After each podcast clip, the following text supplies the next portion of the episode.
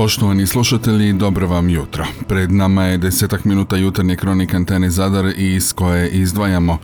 Na plaži Kolovare izvješena crvena zastava, ovaj put samo radi predostrožnosti, kao preporuka zabrane kupanja. Čekaju se rezultati uzorkovanja mora.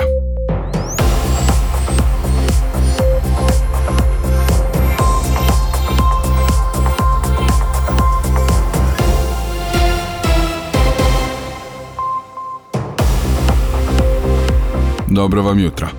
U protekla četiri dana na području Zadarske županije zabilježeno je 166 novih slučajeva zaraze koronavirusom. Testirano je 635 uzoraka.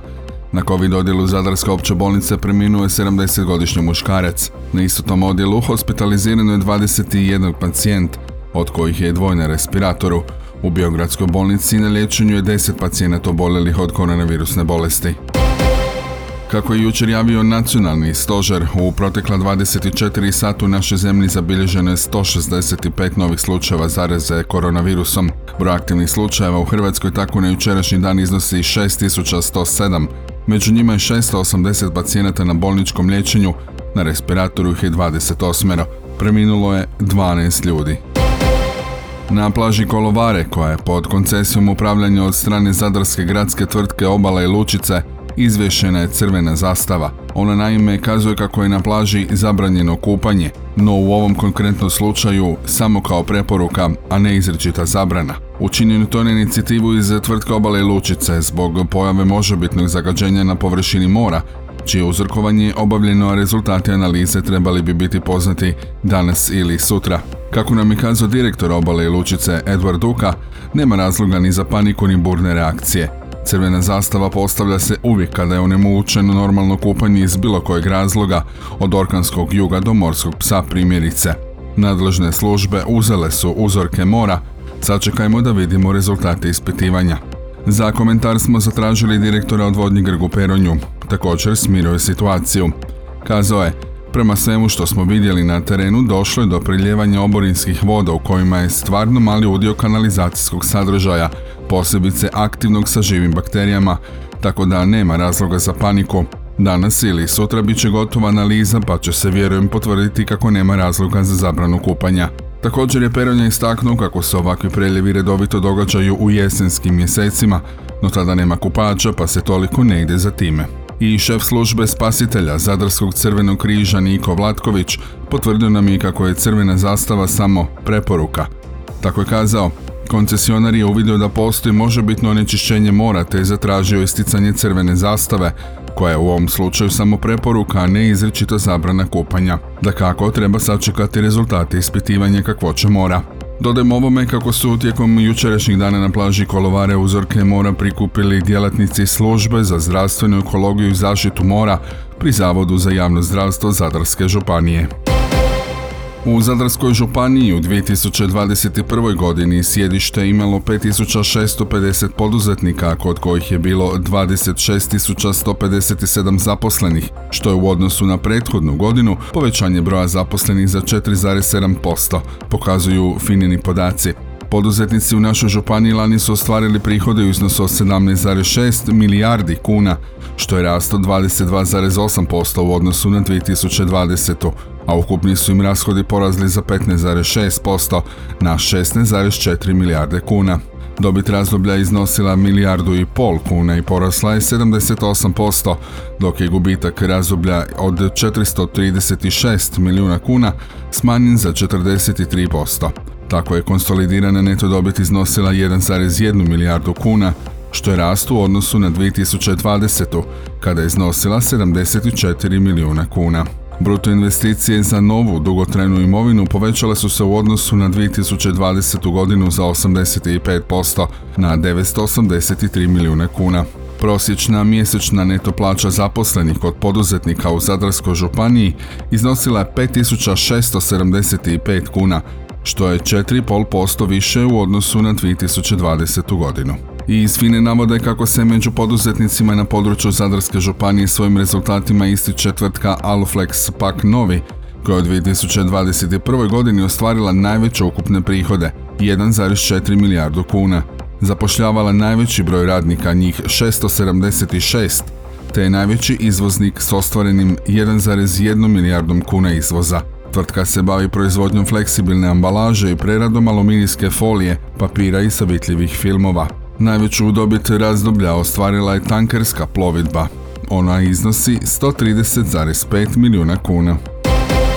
U rujnu ove godine mirovine će porasti najmanje 6%, odnosno od 150 do 210 kuna za najbrojniju skupinu umirovljenika, čija se mirovina kreće između 2,5 i 3,5 tisuća kuna. Prosječna mirovina isplaćena u srpnju bila oko 2700 kuna, a ako se gledaju samo ljudi koji su cijeli staž odradili u Hrvatskoj, tada je prosjek nešto veći, 3050 kuna. S ovim povećanjem prosječna će radnička mirovina u rujnu biti oko 3200 kuna. Mirovine manje od 1000 kuna imaju ljudi s 15 godina staža, 1500 do 2000 kuna s 23 godine staža. Oni koji su radili 32 godine primaju od 2,5 do 3,5 tisuća kuna, a za 38 godina staža mirovine od 4,5 do 8 tisuća kuna. Prosječna je plaća u zemlji oko 7600 kuna, tako da su mirovine i dalje gotovo 2,5 puta manje od prosječnih plaća. U ovogodišnjem lipnju u Hrvatskoj je izdano 906 građevinskih dozvola, što je 17,5% više u odnosu na isti mjesec 2021. godine, objavio jučer Državni zavod za statistiku. Prema vrstama građevina, 87%, odnosno 793 dozvole, u lipnju je bilo izdano za zgrade, 12%, odnosno 113 građevinskih dozvola za ostale građevine poput cesta, pruga, cjevovoda, mostova, brana te sportskih terena.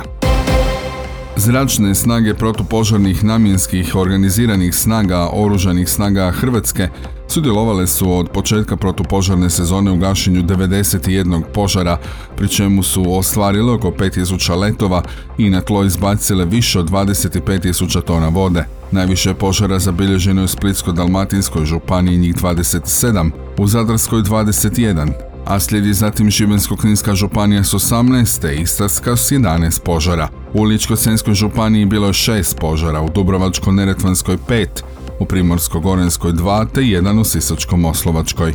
Protupožarne zračne snage u tim su zadaćama od 13. lipnja do jučer izvršilo oko 5000 letova i 746 sati naleta te izbacile ukupno 25.000 tona vode, izvijestilo je Ministarstvo obrane. U turskim zračnim udarima na položaj režima na sjeveru Sirije poginulo je 17 ljudi. Nakon sukoba turskih snaga i kurskih boraca tijekom noći, 17 boraca je ubijeno u turskom zračnom napadu na položaj sirijskog režima blizu turske granice, priopćio je Sirijski observatorij za ljudska prava. Ne znamo jesu li to pripadnici režimske vojske ili kurdski borci koji kontroliraju to područje. Sirijska službena agencija Sana potvrdila je pogibiju najmanje troje sirijskih vojnika i ranjavanje šestorice, pozivajući se na vojni izvor. Svaki napad na položaj koji drže naše oružane snage naići će na izravan i trenutačan odgovor na svim bojištima, dodala je Sana. Žestoki sukobi izbili su noći na utorak između sirijskih i demokratskih snaga koje vode kurdske snage i turske vojske koja je pojačala bombardiranje nakon napada na njene položaje na turskoj strani granice. Ankara izvijestila je da njen vojnik poginuo u kurdskom napadu na turskom teritoriju. U protunapadu je neutralizirano 13 terorista, navodi se o priopćenju Turskog ministarstva obrane u kojemu se dodaje da se operacija na tom području nastavlja. Sinoć je na vanjskim malonogometnim terenima športskog centra Višnjik započeo šesti memorialni humanitarni turnir Antonio Jurjević. Prijave za šesto izdanje ovog turnira završile su u nedjelju, a ove će godine nastupiti čak 126 ekipa. Turnir se igra u tri kategorije, seniori, veterani i djeca. Seniorski dio turnira igra se u sustavu 4 plus 1, dok će se veteranski dio igrati u sustavu 5 plus 1. Molimo ekipe da se pridržavaju rasporeda odigravanja utakmica jer zbog velikog broja prijavljenih jednostavno nije moguće svima udovoljiti na zahtjev, ističu organizatori iz humanitarne udruge Antonio Jurjević, još jedanput moleći sve sudionike za poštenu igru i sportsko ponašanje. Ističu kako će svako nesportsko ponašanje odmah biti kažnjeno na najstroži mogući način, diskvalifikacijom ekipe iz daljnjeg dijela natjecanja. Iako još uvijek ne znamo tko će se upisati na zid pobjednika na šestom memorijalnom humanitarnom turniru Antonij Jurjević, jedno je sigurno, to je zabava. Upravo sam osvojila svoj šesti naslov europske prvakinje na ovom prekrasnom stadionu i pred ovom sjajnom publikom, tako da sam iznimno sretna i ponosna. Kazala je sinoć Sandra Perković nakon što u Minhenu nastavila svoj pobjednički niz na europskim atletskim prvenstvima u bacanju diska. Perković je do svog šestog europskog zlata stigla nakon velike borbe s domaćom predstavnicom Kirstin Pjunc, koju je nadmašila za 8 cm. Najdruži hitak Perković je iznosio 67,95 metara. Broncu je osvojila još jedna Njemica, Claudine Vita sa 65,20 metara. Kako je dodala Perković, kao i prije četiri godine u Berlinu, ponovno sam se morala boriti protiv jakih Njemica, koje su postavljale svoje osobne rekorde i najbolje rezultate sezone. No znala sam kako sam spremna i borba je bila stvarno dobra. Žao mi je da sam im pokvarila slavlje, ali srebro i bronza su odličan rezultat. Ovo natjecanje bilo je na razini svjetskog prvenstva, dodala je Perković.